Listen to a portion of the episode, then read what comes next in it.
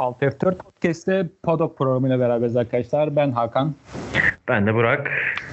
Artık sonunda e, yaz arası bitti ve Belçika Grand Prix öncesi programımızda programıyla karşınızdayız. Allah Olması bir, gereken oldu abi. Bir ay valla geçmedi ya. O Vallahi zaman geçmedi. e, Spa ile bir pistle ilgili önce biraz e, bilgi verelim. Dersen. Ben vereyim abi. Yani biliyorsun Spa e, Schumacher'in ilk yarıştığı pist. E, ilk işte 20 kaç pardon 30 küsür pilot arasında işte 7. olarak başladı ve ilk kafayı gösterdiği bir pist. E, Şimdi burada şöyle bir pist. E, birazdan zaten şey yorumlarken de anlatacağız mutlaka. Yarışları anlatırken de mutlaka belirteceğiz ama pist üstü pozisyonun önemsiz olduğu bir pist burası. Yani diğer birçok e, e, takvimdeki piste göre işte uzun düzlükler, işte DRS alanın uzunluğu vesaire pist üstü pozisyon o kadar da önemli değil. Yani bu ne demek oluyor? Ee, geçiş daha kolay. Daha kolay diyorum. Çok kolay demiyorum. Daha kolay.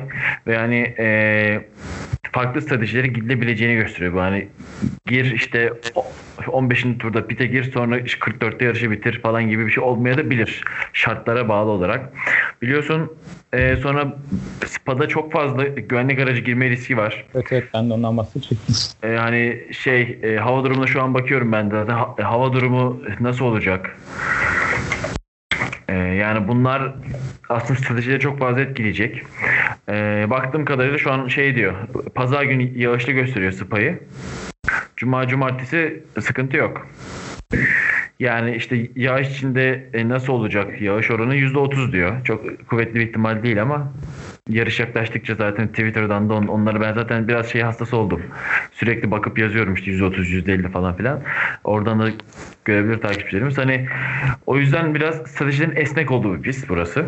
Senin de bildiğin üzere zaten. O yüzden hani e, pist üst pozisyon önemsiz olduğu için en hızlı stratejinin işe yaradığı bir yer. Yani en hızlı strateji iki pit stopsa iki pit stopa gidilebilecek bir yer burası. Çünkü hani önünde tur bindiren bir pilotun seni yavaşlatma olasılığı çok fazla yok. Hani e, o yüzden biraz daha hızlı strateji ve eğlenceli yarışlar görmemizi olarak sağlıyor abi. E, biliyorsun e, aylardır beklediğimiz için tabii biraz şey olduk ama e, oruç e, virajı var biliyorsun. O virajda o viraj haricinde downforce'un olabildiğince azaltıldığını söyleyebiliriz. Aynı İtalya'da, aynı Bahreyn'de olduğu gibi. Ee, bir tek o pistte şey o, o virajda zaten bir sıkıntı çıkıyor. Zaten izlerken de şey, e, onboard kameralardan görünür yani. Orada çok fazla araç e, sarsılmaya başlar. Özellikle önünde bir araç varsa zaten onu şey yollamak çok zordur. Hani, oruç hariç e, downforce olabildiğince azaltılıyorlar e, pilotlar ve yarış mühendisleri. E, onun dışında şimdi şöyle pist çok uzun abi. Değil mi yani fazla uzun. olması lazım. 7 çok uzun. Tabii tabii yani 44 turda bitiyor yani. Çok aşırı Tam uzun. kilometreymiş şu an bakıyorum da. Yani burada yanlış bir mesela bir pit zamanlamasını bir tur geciktirmek vesaire veya erken almak çok büyük sonuçlara, çok büyük olumlu ya da olumsuz sonuçlara neden olabiliyor. Yani mesela genelde birazdan yine anlatacağız. geçmiş yarışlarda hep işte Oruç'da ve sonrasında olan kazalar gördük mesela. Hani orada kaza yapan bir pilot oradan pite dönene kadar da sen bütün işte yarıştaki şansını bitiriyor. Aynen öyle. Hani e, o yüzden mesela 2015 Fetel'de birazdan yine anlatacağız. 2015 Fetel'de e, biliyorsun orada işte lastik patlattı işte Örüc'den sonraki düzlükte. Ve yani yarış bitti. Hani halbuki başka bir yerde, başka bir pistte e, şey ikinci sektörün başında lastik patlatmış olsa hemen piste, pite dönüp e, şeyin lastik takıp devam edebilirdi ve en azından hasarı azaltabilirdi. Ama burası çok uzun olduğu için abi hani eee dediğim gibi biraz e, uzmanlık isteyen pist burası. Hata marjı çok yüksek bir pist. O yüzden e, bize bu hafta sonu eğlenceli bir hafta sonu başlıyor diyebilirim genel olarak. Şeyden bahsetmeyeceğim. E, sektör e, özelliklerden bahsetmeyeceğim. Ona en son bahsederiz diye. Ferrari Mercedes olarak bahsederiz diye. E, onu ellemiyorum abi. O zaman 2014'ten başlayalım işte. Sen 2014 e, Belçika'da neler oldu istiyorsan biraz anlat bile. Abi şöyle 2014 Belçika e, Zaten biliyorsun e, Ricardo'nun patladığı sezonda o sezon. Hani Fethel'i üst üste mağlup ederek geldiği bir sezondu. Ve hani e, aslında bu, burası Red Bull'a çok uyan bir pist de, değil. Çünkü çok uzun düzlükler var, var ve hani ikinci sektör haricinde e, motor performansı daha önemli. E, işte sürtünmeyi azaltarak e, hız, hız kazanan otomobiller daha iyi iş yapabiliyor. Yani biliyorsun ki özellikle hibrit çağının başında yani 2014'ten itibaren e, Renault motorun ne kadar geri kaldığını biliyoruz. Yani burada e, bu 2014'teki Ricardo galibiyeti biraz zaten olayların sonucunda gerçekleşti. Ee, senin de az önce dediğin gibi zaten cumartesi günü yağmur geçişi vesaire oldu. Ee, biraz karışık bir e, yani karışık bir çok e, bir şey yok aslında. Yani. E tabii aynen yani işte, işte Ricardo kazandı ve eğlen, ya benim aklıma kalan şey de çok eğlenceli bir yarıştı abi. Yani zaten Ricardo'nun kazandığı her yarış eğlenceli oluyor biliyorsun. Geçen seneden de biliyoruz, ondan önceki senelerden de biliyoruz kazandığı her yarış. Eğlenceli yarışlar oluyor. Ricardo'nun kazandığı bir yarıştı. Okey hadi 2015'e geçelim o zaman. 2015'te yanlış hatırlamıyorsam yine e, Fethel'in son turda lastiği patlattığı yarış mıydı? Aynen aynen aynen 2015 o abi. Hmm, burada şey ee, bir güvenlik aracı falan girdi değil mi burada? Burada o evet. yarış mı abi? Yok yok. Bir yarış durdurulmuştu falan hatırlıyor musun? Önceki yarışlar mıydı? Ben hepsini ardarda arda izleyince birbirine He. giriyor hepsi. Şu an bakıyorum. Bak abi sen onu teyit et.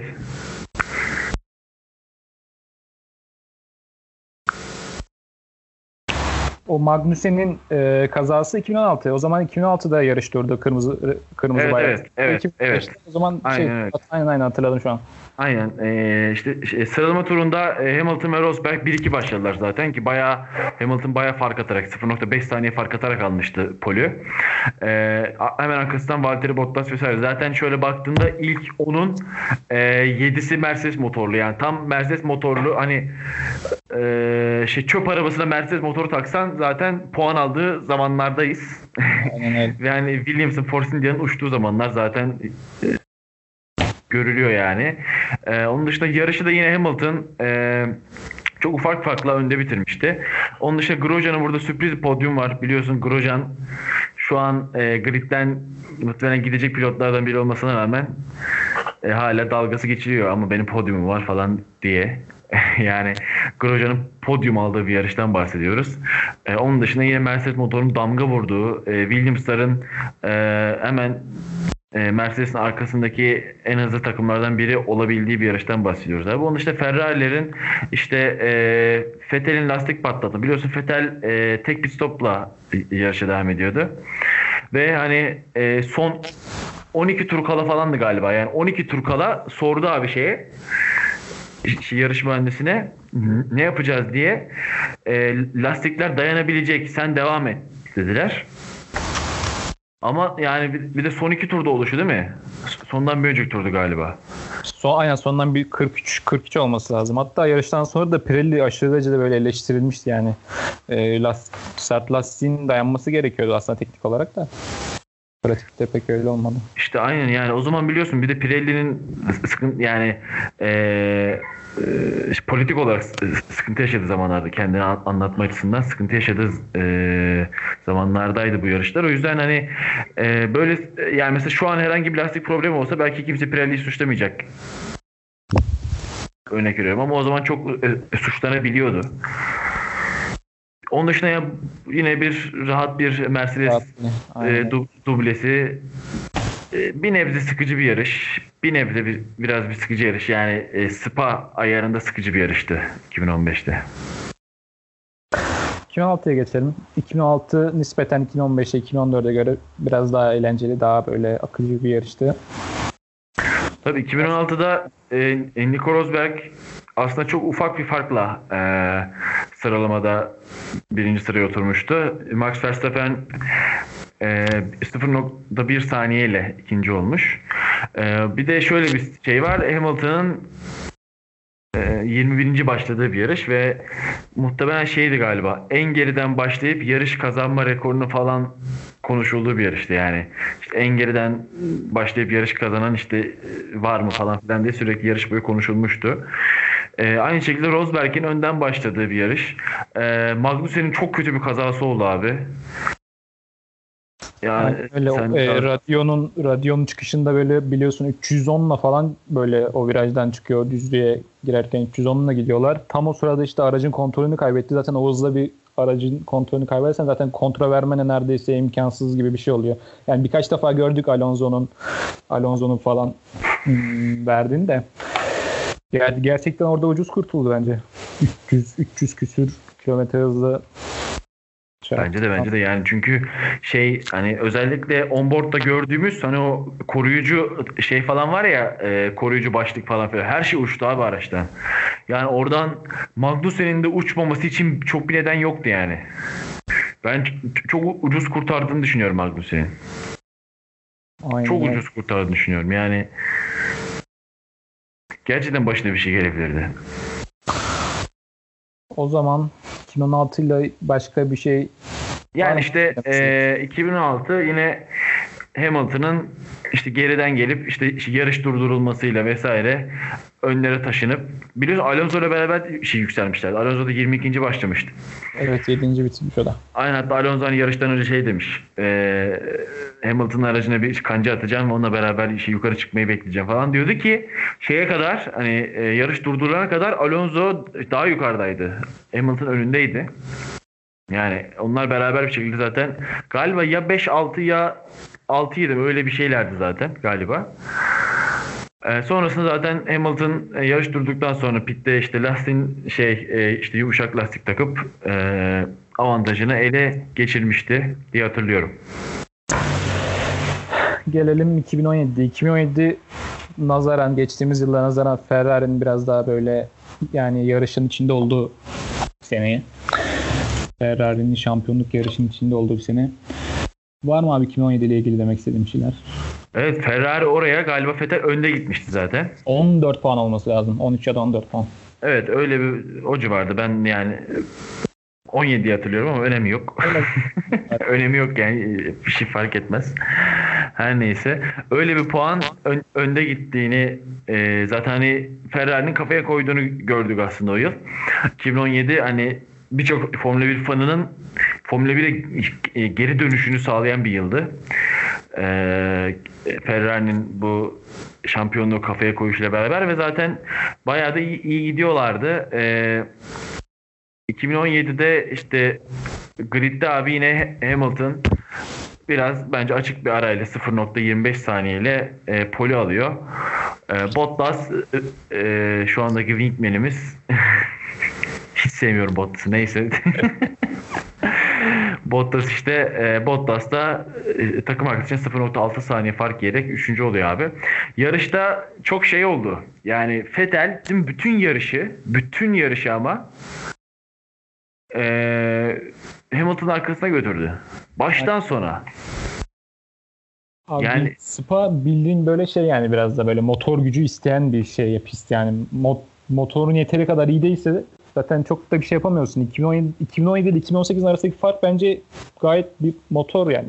Kesinlikle. Yani e, işte ya düzlük hızı diyelim. Çünkü hani şey diyorlar ya Ferrari'nin aslında motoru en iyi motor değil ama işte e, düşük sürtünme açısıyla düzlüklerde ondan daha hızlı falan diyorlar. Yani işte düzlük hızın çok önemli oldu. Çünkü düz yani ikinci sektör araç dümdüz bir pist. A- aynen öyle. Hani e, o yüzden dediğin gibi 2017'de yani iki kere özellikle bir e, yarışın başına bir de güvenlik aracı sonrası yan yana geldiler. Yani ve hani zaten orada e, geçemedi ve sonra bir daha çok büyük bir şans yakalayamadı haliyle. Günümüz araçlarının e, birbirini takip etmedeki zorlukları nedeniyle ki yine de bir saniye civarında sürekli takip etti. Ya biliyorsun bir iki iki buçuk saniyenin altına indirdin mi hem lastiğini aşımaya başlıyor hem de işte daha force kaybediyorsun sürekli bir saniyede, 1.2 saniyede işte sanırım iki kere falan DRS açabildi. Oradaki şanssız da oldu. Yani bir iki kere yerine bir beş kere DRS açsa belki o son 10 turda, son 10 turda peşindeydi ya. Evet. Belki de geçecekti ama yani o şansı bir daha yakalayamadı abi. Yani 2017'de biraz e, he, hevesi kursağında kaldı tifosilerin. Ta ki 2018'e kadar. Abi 2018'de o hele o ilk tur zaten tifosilerin böyle heyecandan belki şey olmuştur ya. Yani çok kişi ben de öyleydim. Böyle heyecandan uçuyorduk ama. Yani şöyle ben orada biraz şey yapıldığını düşünüyorum. Hani sonuçta güvenlik aracının biraz geç sokulduğunu düşünüyorum. Bilerek yaptılar zaten onu. Evet evet yani pi- acayip şey pist üstü çekişmeyi engellememek için. E, Şey asıl zaten çünkü yani Spa'da da atak yapılan 50 tane yer yok hani. Tamam çok geçiş yapılabiliyordu falan dedik hızlı bir pist dedik ama yani işte bir o şey oruçtan sonraki e, uzun düzlük sonu var. Değil mi? Evet. Bir de şey var. Ee, işte son virajdan önceki o yine uzun işte tam gaz dönülen iki tane Evet. virajın ardından düzlük var. Yani o iki yer haricinde çok fazla geçiş de yapılamıyor yani haliyle. Çünkü zaten iki tane upuzun düzlüğün olursa abi oralarda geçiş yaparsın zaten anladın mı? Hani o yüzden ee, oradaki zevke ket vurmak istemedi sanırım. FIA ve aslında ilk ee, ilk virajda değil mi kaza? İlk virajda da Alonso, O- Hülkenberg Alonso'ya, Alonso da Leclerc'e şey yapıyordu. Evet bu Halo'nun neden acil ve lazım olduğunu bize anlatan e, şeylerden biri demiştik o zaman da. Ee, kasalardan biriydi. Çünkü gerçekten Halo olmasa Alonso belki de Leclerc'e bir zarar verecekti. Aynen öyle. Yani alo yani belki görsel açıdan belki bazı insanlar böyle hitap etmiyor olabilir. Sevmiyor insanlar sevmiyor olabilir ama güvenlik açısından çok çok önemli. Çok çok lazım bir eee, parça. Evet yani hani ben de şey değilim. Ee, hani e, muhtemelen e, gelişecektir. Muhtemelen daha iyi olacaktır. Halo tasarımı belki işte kapalı kokpit e, vesaire vesaire yani başka bir yolu bulunacaktır belki onu korumanın ama acilen bu pilotları korumamız lazım. Ne yapacağız? Abi Halo var. Şimdi takalım işte e, işte 2021 aracını birazdan değineceğiz. Orada mesela farklı bir e, Halo e, tasarımı var. Biraz daha farklı bir anlatacağız orada. Farklı bir Halo tasarımı. var. giderek gelişecek ve e, insanları da rahatsız etmeyen bir görünümü böyle bürünecek. Dünyada teknoloji böyle gelişir yani. Bir şey yapılır ve üstüne koyarak geliştirir. Yani bir anda en mükemmel tasarım için 10 sene beklersen 10 senede bir, bir pilot daha ölürse ne olacak yani. O yüzden Halo konusunda da böyle girmiş olduk ama e, o gerçekten Alonso'nun aracı tamamen parçalanmıştı ya. Yani şey yoktu. Dış şasi tamamen parçalanmıştı. E, çok ciddi bir kazaydı. Ondan sonra zaten dediğim gibi Vettel orada aldı abi. E, ve bir daha da bırakmadı açıkçası. Liderliği ve Vettel'in yarışı kazandığı bir şey oldu ki Vettel'in biliyoruz ki son yarış galibiyeti de 2018 Belçika Grand Prix'si. Aynen öyle. O zaman şu günümüzden yani bu hafta içindeki güncel haberlerden biraz bahsedelim. Senin daha fazla demek istediğin bir şey var mı? Ee, 18'de ya da Spa ile ilgili. Yani şimdi Spa ile ilgili şöyle yani bu hafta ne olabilir konuşacağız mı en son? Tabii tabii en Yoksa son. ş- Ha, en son mu? Tamam okey o zaman oraya saklayayım tamam. Tamamdır. O zaman bu hafta Formula 1 resmi hesabı 2020'deki e, 2020, 2020 takviminde İspanya Grand Prix'sinin de olacağını duyurdu. Var mı abi bununla ilgili demek istediğim şey? Abi üzüldüm. Ya, karalar bağladım gerçekten Allah kahretsin dedim. yani ben böyle pistlerin gitmesini isterken böyle pistler doluşuyor işte. Hollanda geliyor, Zandvoort geliyor vesaire. Yani Allah kahretsin diyorum. Ne diyeyim? Çok sıkıcı değil. İspanya. Ne diyeyim ki? yani şey mesela ben ya bana sorarsan ben Monaco'nun da gitmesini istiyorum da de. öyle bir ihtimal yok tabii ki yani Monaco e, Monaco giderse Formula 1 de gider yani çünkü hem, hem maddi şeyi hem de hani iş- gösteriş olarak çok önemli abi orası. Ona ihtimal vermiyorum. Hadi onu geçtim. Ama e, kesinlikle ve kesinlikle şeye ihtiyacımız var. Yani geçiş yapılabilen eğlenceli pistlere ihtiyacımız var abi. Olay aslında bu kadar basit. O yani zaman ve İspanya bunun en kötü olan yani belki Monaco'dan sonra en sıkıcı, en kötü pist abi. Hiçbir zaman orada eğlenceli bir yarış izlenme ihtimali yok yani. Eğer 15 kişi falan birbirine girmediyse.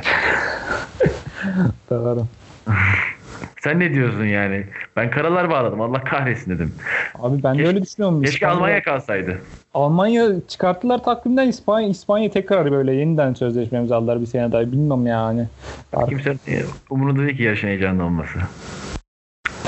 Para hangisi daha çok para getiriyor? hangisi var fazla para getiriyorsa o işte. Geçtiğimiz hafta ben bu hafta içinde Formula 1'in resmi hesabı 2021 sezonu aracının böyle bir görselini paylaştı.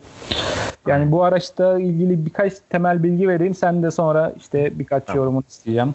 Yani yapılacak bazı temel değişiklikler var. Mesela e, geniş daha genişletilmiş 18 inç lastikler, yeni arka kanat tasarımı, yeni araç zemini tasarımı. Bunlar e, arkadaki aracın downforce'unu e, azaltmama yönelik tasarımlar. Yine arkadaki aracın hava koridorunun iyileştirilmesi e, ne yönelik e, downforce kaybetmesinin önüne geçilmesiyle ilgili tasarımlar var. Ne- Yani aracı gördün herhalde bu hafta için. Yani ne düşünüyorsun? Önümüzdeki senenin iki sene sonranın aracını. Yani şimdi eğer hani bu aracın piste çıkacağını düşünerek konuşuyorum. Hani elbet ufak tefek veya Tabii. büyük küçük değişiklikler olacaktır ama hani bu araç piste çıkacaksa bir kere şöyle olacak. Ee, tek tek gideceğim. Ben önce ön kanattan başlayacağım. Ön kanada baktığımda çok basit bir ön kanat görüyorum. Çok basit yani hani bunun üzerine zaten muhtemelen bazı sınırlamalar da getirecek. Hani öyle eskisi gibi işte oraya kolon, buraya giriş, buraya işte yan bilmem ne falan filan da eklenemeyecek. Çok basit bir şekilde buradan gelen hava akımını herkes de benzer yerlere şey yollayıp e, araçlar arasındaki hız farkını azaltmak için basitleştirilmiş bir model gibi duruyor. Ön kanada geçiyorum. Yani bunu pistte görünce belki daha net yorum yapabiliriz. Ondan sonra şeye geleceğim. Benim en çok gözüme çarpan lastiklerin üzerindeki kanatçıklar var abi. Onları görmüşsündür. Evet evet. O kanatçıklarda yine hani bargeboard gibi, ön kanat gibi önden gelen havayı işte istenilen yere yani kim nereye istiyorsa bu arada biliyorsun yani her aracın e, aerodinamik konseptine göre o havanın yönlendirilmesi istenen yer farklı oluyor. Hani nereye istenirse oraya yollanması için yardımcı bir parçacık. Aynı bargeboard gibi dediğim gibi ön kanat gibi. Onlar da önemli bir e, fayda olarak görüyorum. Ee, sonra direkt arka kanada geçeceğim ben. Benim en çok dikkat çektiğim yer de orası. Zaten Twitter'da da orayla ilgili bir şeyler yazdım. Abi hani arka kanadın e, daraltıldığını görüyorum ve e, DRS etkisinin ki DRS var yok hani onunla ilgili bir açıklama yok bu arada. Hani DRS var mı yok mu öyle bir açıklama yok. olur ya. Evet yani büyük ihtimalle olacak ama olsa da yani görsele baktığımızda e, e, arka kanadın dikey parçacığı çok küçük abi burası. Yani DRS olsa bile etkisi çok minimize edilmiş olacak gibi. Hani şey değil mesela. e, şimdi ne oluyor abi? Atıyorum e, şimdi Mercedes'te Ferrari bile arka arkaya geldiğinde mesela işte Spa'da Spa gibi uzun DRS alanlarında abi 0.9 saniyeli arkadaki açtı mı DRS'yi %100 geçiyor. Aynen. Yani Uf, 0.9 çıkardınız da, helal. 0.9 saniyede bunu yapınca da şöyle oluyor abi. Mesela eşit güçteki araçlar mesela işte atıyorum eee, şeyde olmuştu. Alonso ile Hülkenberg'in 2017'de mi 16'da mı ne olmuştu abi? Bir Alonso geçiyordu bir Hülkenberg. Bir tur Alonso bir tur Hülkenberg. 6-7 tur her tur yer değiştirdiler. Yani böyle şeyler oluyor artık. Yani biraz oyuncağa dönüyor zaten.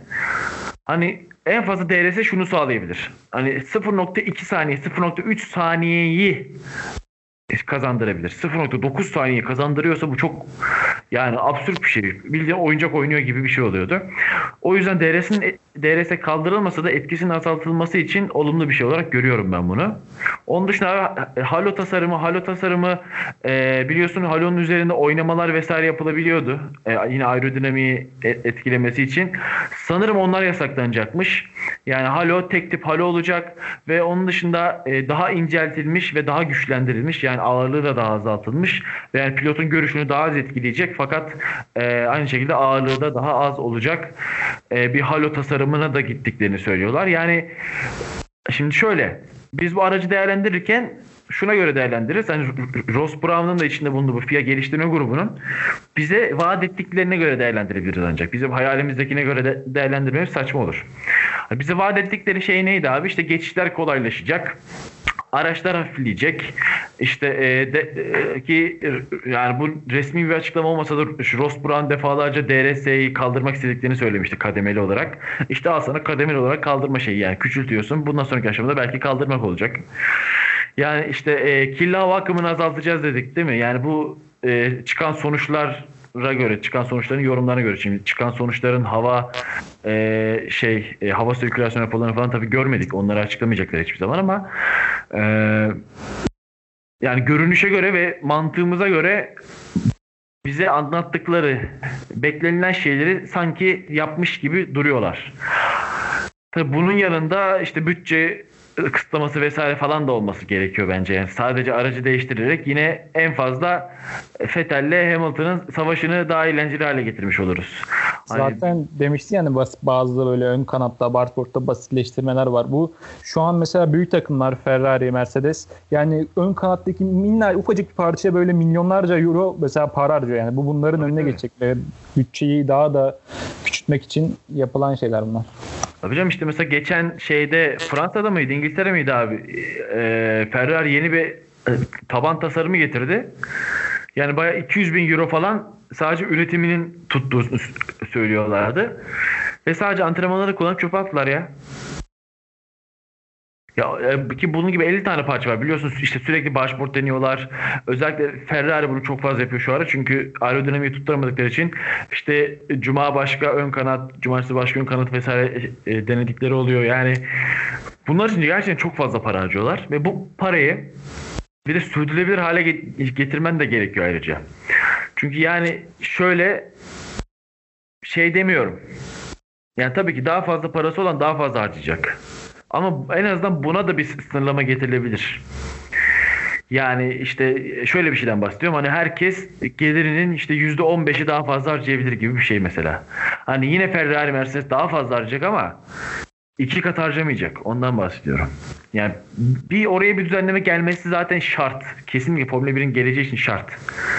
Yani bunu direkt şey 170 şey, işte kaç 175 diyorlar galiba. 175 milyon euro da tutarsan olmaz. Öyle bir olay olmaz yani. Şimdi sen Force India'ya da Ferrari'ye de aynı parayı kullanma verirsen Force India paket eder herkesi. Yani o bütçeyle yıllardır e, e, e, orta sıra yılları ve alt sıraları paket edip yeniyor. Kim bilir benzer çok yakın bütçelerle üst sıraları neler yapar. Yani onu, onu zaten şey yapamazlar. Ama bir düzenleme gelmesi gerektiği kesin. Aynen öyle. Ben de hemen bir araya girip e, bir Instagram ve Twitter adreslerimizi vereyim. Ver Instagram'da padok.podcast, Twitter'da ise padok podcast adıyla e, Twitter'dayız. Bizi takip etmeyi unutmayın. O zaman ben, ben de şeyi ekleyeyim dur. Alt F4 Podcast'in Instagram ha. ve Twitter hesapları Alt F4 Pod. yani zaten biz e, dinliyorsanız bu hesaplarda herhangi birine ulaşmışsınızdır ama hepsini takip ederseniz seviniriz. Aynen öyle. O zaman abi sana bir sonraki soruma geçelim istersen. Var mı başka demek istediğin 2021 aracıyla ilgili? Yok yani biraz daha önümüzü görelim bir bekleyelim. Muhtemelen şeye kadar e, hani e, zaten sanırım Eylül'de mi Ekim'de mi ne açıklanacak galiba kesin kararlar. Ondan sonraki programlarda daha ayrıntılı hani çıkan sonuçlar kesin kanun bu diyerek oturup konuşuruz. Şu anda konuştuğumuz her şey farazi oluyor. Abi Esteban Ocon'la ilgili biraz konuşalım istersen. Önümüzdeki sene hangi takımda yarışacak? Yani belli haberler çıktı son bir iki bir haftadır. Bunlarla ilgili bir görüşlerini alalım. Ocon benim bebeğim biliyorsun. Leclerc'ten sonra en sevdiğim pilotlardan. Ya aslında en sevdiğim, aslında ben Ocon'u seven bir insan değildim bak. Benim Ocon'u sevmeme neden olan şey Bottas nefretim. Yani ben çok net böyle çok net ikinci adamlara Hani şey olur mesela hani Raikkonen de bir ikinci adamlık yaptı zaman zaman Fethel'e ama çok net bir ikinci adam değildi. Bütün hani onun uğruna yarışlardan, hızlı turlardan vesaire vazgeçmedi anladın mı? Abi araya gireyim bugün de Bottas'ın doğum günüymüş galiba. E, keşke. Hayır yani şey şey mesela şey diyenler vardı işte Bottas çok iyi bir aile babası çok iyi bir insan yani iyisi cennete gitsin diyorum yine Fethel'e dediğim gibi yani insanları böyle şey yapmayın abi ben ısınamıyorum ya bu, bu konuda beni ikna etmeye çalışan da oldu Twitter'da yok abi sevmiyorum ya sana mı soracağım yani sevmiyorum adamı. Yani daha önce Barrichello'yu da sevmiyordum abi. Ki Barrichello Bottas'tan daha iyi pilottur %100. Bottas'ı sevmiyorum abi ben. Yani çünkü dediğim gibi şey yani Mesela e, en basit yani işte Rusya diğer tüm yaptığı her şeyi bir kenara koyalım abi. Geçen sene Rusya'da elinden alınan yarıştan sonra hiçbir şey yapamayışı ağzını bile açamayışı falan böyle Ya felaket bir şey yani. Hani şeyle açıklanamaz o. Sorun çıkarmıyor. O sessiz sakin kendi haline falan bir adamla değil yani. Bir karakter meselesi var orada. Hoşuma abi, Ne bu ya ses çıkarmıyor şey yapmıyor. Yani, Yani, ha, aynen öyle yani hani hoşuma giden bir karakter anladın mı? Karakter olarak hoşuma giden bir karakter. Tabii ki yani şöyle düşünürsün. Ben de Bottas yerinde olsam ben de şöyle düşünürüm. Hamilton benden çok iyi hatta Hamilton tarihin en iyi pilotlarından biri. Tamam? Hamilton'la yarışamamam çok normal. Hani Hamilton'ı geçemedi diye kızmıyorum Bottas'a. Hamilton'la yarışamamam çok normal derim. Ama abi ya elimdeki şeyi de ona vermem. Siktirsin gitsinler affedersin. Yani bir yıllık kontrat verecekler diye. Neyse abi o konu geçelim istiyorsan ya. O konu Geçelim abi Ocon Ocon yani Ocon için ben Mercedes'tense Renault'un daha iyi olduğunu düşünüyorum. Niye dersen Mercedes'te yarış kazanma ihtimali var değil mi sonuçta? Ama abi e, orada Hamilton olduğu sürece Hamilton'ın yanındaki insanın hiçbir önemi yok. Bu da bir gerçek yani. E, işte biraz e, e, e, çok az şeysindir, hırslı bir insansındır. İşte Rosberg olursun. Zorlarsın, kaza yaparsın. E, aradan da bir şampiyon alırsın, birkaç yarış kazanırsın. İşte e, çok fazla karakter olmayan bir insan olursun, Bottas olursun vesaire. Yani oraya giden bir insanın Hamilton'ı yenebilme ihtimali gerçekten yok. çok zor ya. Yani yok hani oraya şu an Verstappen'i bile koysan çok zor her şey. Verstappen şu an bence harika olmasına rağmen söylüyorum. Çok zor yani. O yüzden Mercedes'e gidip ezilip de ezilip büzülüp şey yapacağını abi Renault'a gidip ki yani Ricardo'nun kaldığı formülü düşünüyorum. Ricardo Ocon acayip bir kilo olur. Yani mu- muhteşem olabilir. Tabii Renault'un gelişimine çok alakalı bu ama muhteşem olabilirler. Ee, en iyi dördüncü takım da McLaren'le kapıştılar o zaman yani seneye. Abi zaten yani 2020 yani zaten şey diyordu e, e, Cyril Abedab'ı bildiğin üzere hani şu anda tüm kaynaklarımızı aktarsak bile Red Bull'a yetişme şansımız yok. O yüzden şu anda para harcamıyoruz diyordu. 2021'den itibaren harcamaya başlayacağız diyor zaten adam. Hani 2021 kuralları açıklandığı andan itibaren eminim ki işte e, Renault gibi McLaren gibi köklü hani parası olan takımlar yani şeyden bahsetmiyorum. Ferrari Mercedes zaten anında ayak uydurmak için başlayacaklar. Ama bu ikili mesela çok öne çıkabilir yani. Benim sürpriz şeyim de o mesela. 2021'de hani birkaç Renault ya da McLaren galibiyeti falan görebiliriz belki de. Yani Renault'un seneye olası başarısı da bu yüzden olur diye düşünüyorum. Yani çünkü bütün parayı 2021'e, bütün parayı ve bütün eforu, bütün mühendislik hizmetlerini 2021 aracı için harcayacaklar ki çok doğal olarak. Çok doğal olarak öyle yapacaklar ve hani ben seneye de Renault'dan bir şey be- beklemiyorum şahsen. Yani o yüzden seneye Ocon oraya gider abi ama ne kadar başarılı olur ondan emin değilim. Ya bu yılki Ricardo gibi oldu işte 30 puan. Ha, 20 30 30 40. Yani. Ki şu- şunu da söylemem gerekiyor. Hani e, ben Renault'un performans olarak McLaren'den kötü olduğunu düşünmüyorum bu arada. Yani e, yine böyle bir e, yaz arasında şöyle bir baştan bütün yarışları tarama imkanım oldu abi. Şunu çok net farkına vardım ki dayanıklılık yakmış abi Renault'u. Yani Renault biliyorsun işte e, sırf şeyde e, Bahreyn'de direkt aynı anda iki araç gitti vesaire işte Fransa'da bir araç gitti. Yani sırf 5 tane direkt hani kazadan bağımsız dayanıklık problemi var ve bu şeyde McLaren'de e, iki kere oldu. Bir Norris'in Kanada'da dayandı bir de Sainz'in Avustralya'da. Yani bir taraf 5 kere yarışçı kalırken puan alacak durumda öbür taraf iki kere kalıyor. Tamam dayanıklık farkı var. Yani hız olarak performans olarak bir fark yok yani. McLaren çok net e, yendi falan diye bir şey yok. İkinci sezon ikinci yarısında her şey olabilir. Aynen öyle. O zaman Yani Ee, e, o konuyla ilgili toplayayım. O konuyla ilgili çok konuşamadım. 50 tane yere sattık da. Ben hani d- duyumlarımızı da çünkü her gün de takip ediyor. Özellikle şu an zaten o konudan başka bir şey takip etmiyoruz. Yani her her şey o, o- her yerde Ocon konuşuyor çünkü. Ben Re- Renault'a gideceğini düşünüyorum. Benim derdim hani Ricardo orada kalacak mı? Çünkü biliyorsun Vettel'in ayrılma durumu hala var. Hala e, iki gün önce gördüğüm haberde hala Vettel işte ayrılmak istiyor diyordu. Yani belki Ricardo oraya mı gidecek? Vesaire yani e, bence Ocon'un yeri şu an çok garanti gibi duruyor. Veya Bottas mı kalacak? Mercedes'te. Bakalım zaman gösterecek diyelim onları. O zaman Ya sen ne diyorsun mesela sen şeye e, Hülkenberg şu an mesela yeri belli olmayan e, pilotlar kimler? Bottas, Hülkenberg, işte e, kısmen Vettel. Bunlar hani üst tabakadaki yeri belli olmayan pilotlar. Sence bunlar nereye girecek? Ve sence kim gridden dışarı çıkacak o kon, o kon gireceği için? Yani Fettel'in e, ben mesela dün sanırım dün bir haber okumuştum yani Fettel'in yani emekli olabileceğine dair önümüzdeki 1-2 sene içinde yani 2021 2021 sezonuna kadar emekli olabilir Fettel belki. Abi ben 2021 denemeden kimsenin emekli olacağını düşünmüyorum. Yani 2021'de çünkü bir kum var. Hani şey gibi. Alonso'nun McLaren kumarı gibi olur. Tutmaz öyle bırakırsın. Hani anladın mı? 2021'de herkesin bir şeylerin peşinde olacağını düşünüyorum yani. 2020 iş görmeden gitmez Vettel. Yani Ferrari'de ayrıldı ayrılmaz biliyorum ama bence öyle. Yani aynen Ferrari'den. Yani şimdi mesela Kubica'nın kesin gittiğini söyleyebiliriz herhalde. Evet. Sanırım Formula 2'den işte Latifi geliyor onun yerine. Ve hatta Cuma günde e, şey Williams'a test, e, teste çıkacak Latifi. Bir de sanırım Grosjean gidiyor.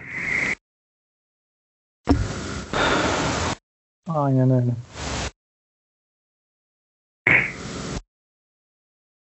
Devam et abi.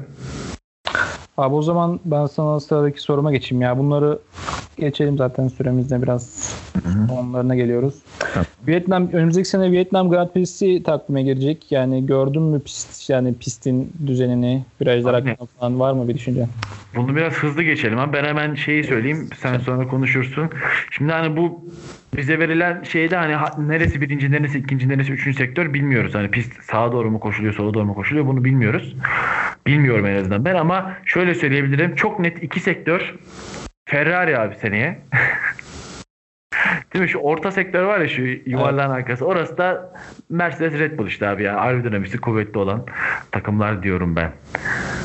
Bir de şöyle bir bilgi vereyim. Ee, Bu sene bildiğiniz gibi e, takvimde 21 yarış var. Seneye 22'ye çıkacak.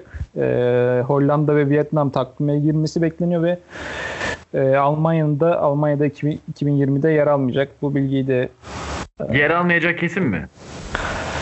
kesin benim takvimde sadece Almanya yer almayacak. Aynen kesin. Tamam okey. Aynı şey de uzattı. Ee, Meksika'da uzatmıştı doğru. Ha, bir de Brezilya nerede olacak? Rio'da mı? Interlagos'ta mı? Biliyorsun işte devlet başkanı diyormuş işte Rio'ya alacağız. Belediye Rio şey e, Sao Paulo Belediye Başkanı diyormuş Interlagos'ta kalacak. Ama orada- şu ana kadar hep Interlagos'ta yapılmadım yani şu an Evet evet Rio'ya bir e, şehir işte pisti inşa edilip orada yapılacağı söyleniyor. Pist olarak Interlagos muhteşem bir pist abi ama şey var ya işte orada hırsızlıklar sürekli sürekli sürekli. Her yıl her yıl bir hırsızlık her yıl bir şeyler çalınıyor birileri öldürülüyor falan. Yani o riske girilir mi? Çünkü şey yani bayağı olay ciddiymiş. Benim de duyduklarım kadarıyla hani böyle e, herhangi bir takım logosu herhangi bir Formula 1 logosu herhangi bir sponsor logosu olma, olmayan araçlarla falan gidip geliyorlarmış. Ona rağmen soyuluyorlarmış yani yani çok güvenlik olarak çok tehlikeli bir yer orası abi. Hani alınırsa o yüzden alınacak zaten. Tabii bir de hani Rio'nun daha büyük bir kent olmasıyla alakalı. Evet, şöyle ufak bir iki bir şey daha ekleyeyim. Azerbaycan bildiğin gibi şu an Monaco'nun Monaco'dan daha önce takvimde yer alıyor. 2020'de olası 2020 takviminde bu Monaco'nun e, tam ertesi bir, Monaco'dan bir sonraki yarış olarak gelecek. Ve Vietnam'da takvimin 3. yarışı. Üçüncü yarış. Aynen. Abi bir de Avustralya da uzattı bir de. Onu da gördün mü bu haftayı sonu? evet. Bu hafta onu da gördüm. Avustralya 2023'e kadar mı öyle 5 yıllık mı 6 yıllık bir kontrat yaptılar ya. Allah kahretsin ya. Almanya gibi Almanya Almanya pistini o kadar mı sever, seven bir insanım seviyorum yani. Almanya çıkıyor. Gidiyor böyle salak saçma pistlerle sözleşme imzalıyorlar. Evet bir de mesela Vietnam pisti daha hazır değil yani. Biliyorsun şey için pist inşaatının yani en azından kaba inşaatın işte, eee, işte yaza kadar bitirilmesi gerekiyordu ve şu an hala bitmemiş Vietnam pist inşaatı. Ben de bir 3-4 ay önce F1 Racing'de görmüştüm yani. Anlatıyorlar da ortada pis pis yoktu hala. Hani şu an bitip işte şeye kadar e, yeni sezon başlayana ki 3. yarış dedin. E, Seneye kaçıncı yarış? Seneye mi 3. yarış? Vietnam 3. yarış.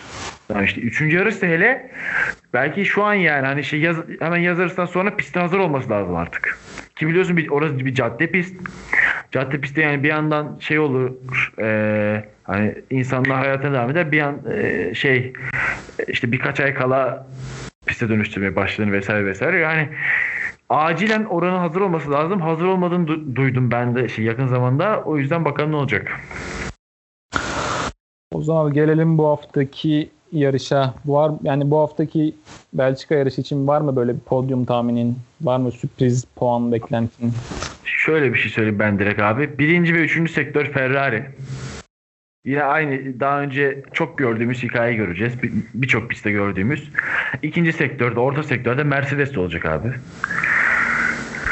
İşte bu birinci ve üçüncü sektörde ne kadar fark edecek Ferrari ki Ferrari'nin düzlük hızı geçen yıldan da daha iyi. Değil mi? Yani geçen yıldan da daha önde Mercedes'e göre. O yüzden ben açıkçası hani İtalya ile beraber aynı şekilde bir de şimdi bir şey yaz arası oldu işte yeni bakalım güncellemeler gelecek mi neler olacak takımlar nasıl hazırlanır pilotlar nasıl formda mı hani ve bu yeni güncellemelerle beraber bu yeni araçlar e, e, bu pistte neler yapacak ki? Bu birinci ve üçüncü sektördeki Ferrari sonucu direkt İtalya. Çünkü İtalya hani Belçika'nın birinci ve üçüncü sektörü birleştir İtalya oluyor. Hani şey, aerodinamik olarak şey olarak pist yapısı olarak. Sadece düzlük. Hani o yüzden eee ben birinci, üçüncü sektörü Ferrari, ikinci Mercedes dedikten sonra da abi çok net Ferrari diyorum ben. Çok net diyorum. Yani eğer bir boklar çevirmezlerse. Yine bir yerde kendi ayaklarını sıkmazlarsa. Aynen. Yani, ya, ya- senin fikrin ne? Bu hafta sonu biz ne izleyeceğiz abi? Abi ben şimdi e, yaz arasında bildiğin gibi e, takımlar böyle çalışamıyor. Yani araç üstünde çalışamıyor. Şu şöyle çalışamıyor. E, aerodinami açısından böyle downforce tarzı böyle sadece motor üstüne çalışabiliyorlar. Hı hı. Senin Ya e, şey yani eee çalışsalar da işte cuma günü ancak pisti çıkarıp iş görebilecekler sonuçta yani mutlaka çalışılıyordur. Mutlaka arkada çalışılıyordur. Eee, mühendisler uğraşıyordur. Mühendisler tatil yapmıyor. Pilotların her gün tatil fotoğraflarını izliyoruz da mühendisler bir hafta falan tatil yapıyor. Mühendisler sonra 3 hafta yine başlıyor çalışmaya. Ama işte bu motor üreticileri yani bu motorlar tabii bir ay boyunca gelişmeye devam ediyor. Yani bugün haberlerini falan da gördük hatta Mercedes'te.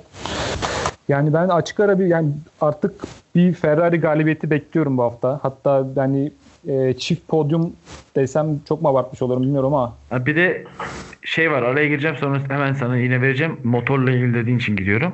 Şey e, hani biliyorsun geleneksel motor değiştirme pistleri vardır abi. Mesela Kanada onlardan biriydi. Herkes Kanada'ya yeni motorla geldi. Yani e, işte birçok üretici yeni motorla işte Mercedes ve Ferrari Kanada'ya geldi. Aynı şekilde Belçika'ya da İtalya'ya ikinci motorlarla gelinir artık. Yani bu şeydir. Muhtemelen İtalya olur ama Belçika'ya da İtalya'ya ikinci motorlar gelir. O yüzden hani motorlar da yeni olacak. Hani hem geliştirilmiş hem de yeni sıfır mo- motor olacak. Şimdi şöyle bir şey var mesela. Ee, Mercedes İtalya'da düzlük hızında daha avantajlı olmak için çünkü burada en azından kurtarabileceği bir ikinci sektör var. Hani ikinci sektörde daha iyi çok daha iyi olursa birinci ve üçüncü sektörün dezavantajını kapatabilir. Değil mi? Ama İtalya'da öyle bir şansın yok abi. İtalya'da her sektörde, her yerde Mercedes şey Ferrari daha iyi olacak. O yüzden yeni motorunu İtalya'ya saklayıp burada eski motorla yarışırsa motorlar arasındaki fark daha da büyüyecektir ve ben burada o yüzden yani burada da Belçika'da çok net bir Ferrari hegemonyası bekliyorum. Tabii ki bir aptallık, bir pit hatası, bir strateji hatası, pilotlarını birbirine kırdırma falan olmazsa umarım. Yani Leclerc'i umuyorum orada da. Tabii ki Vettel değil. Leclerc'ten bir galibiyet bekliyorum ki o da ilk galibiyetini alsın diye sadece. Hmm, o zaman var mı böyle e, sürpriz puan alabilecek bir insan? Biri pilot. Güzel. Söyleyeyim mi abi Ricardo?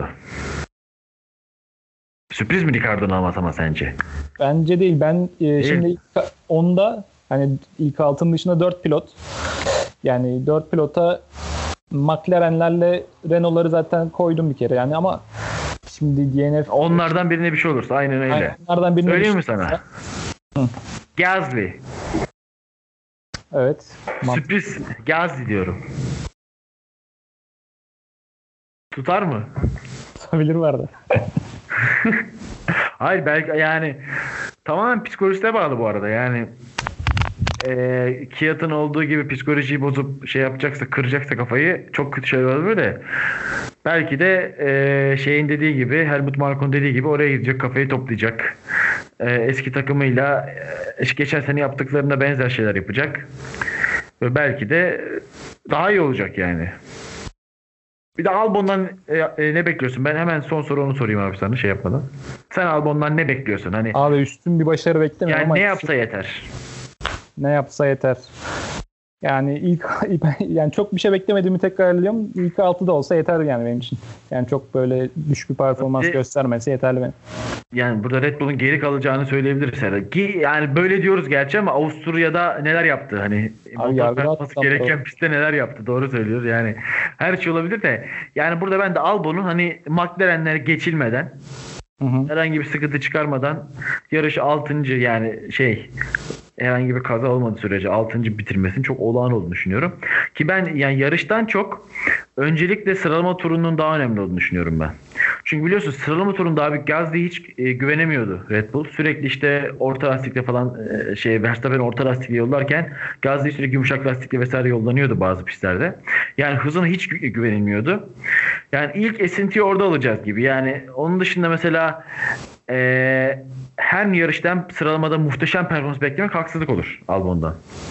Evet evet. Ama en azından e, hani sıralamada Verstappen'den bir saniye falan yemezse Gazze'nin yediği gibi hani böyle 0.2 0.3 saniye gerisinde falan kalırsa çok büyük iş yapmış olur bence.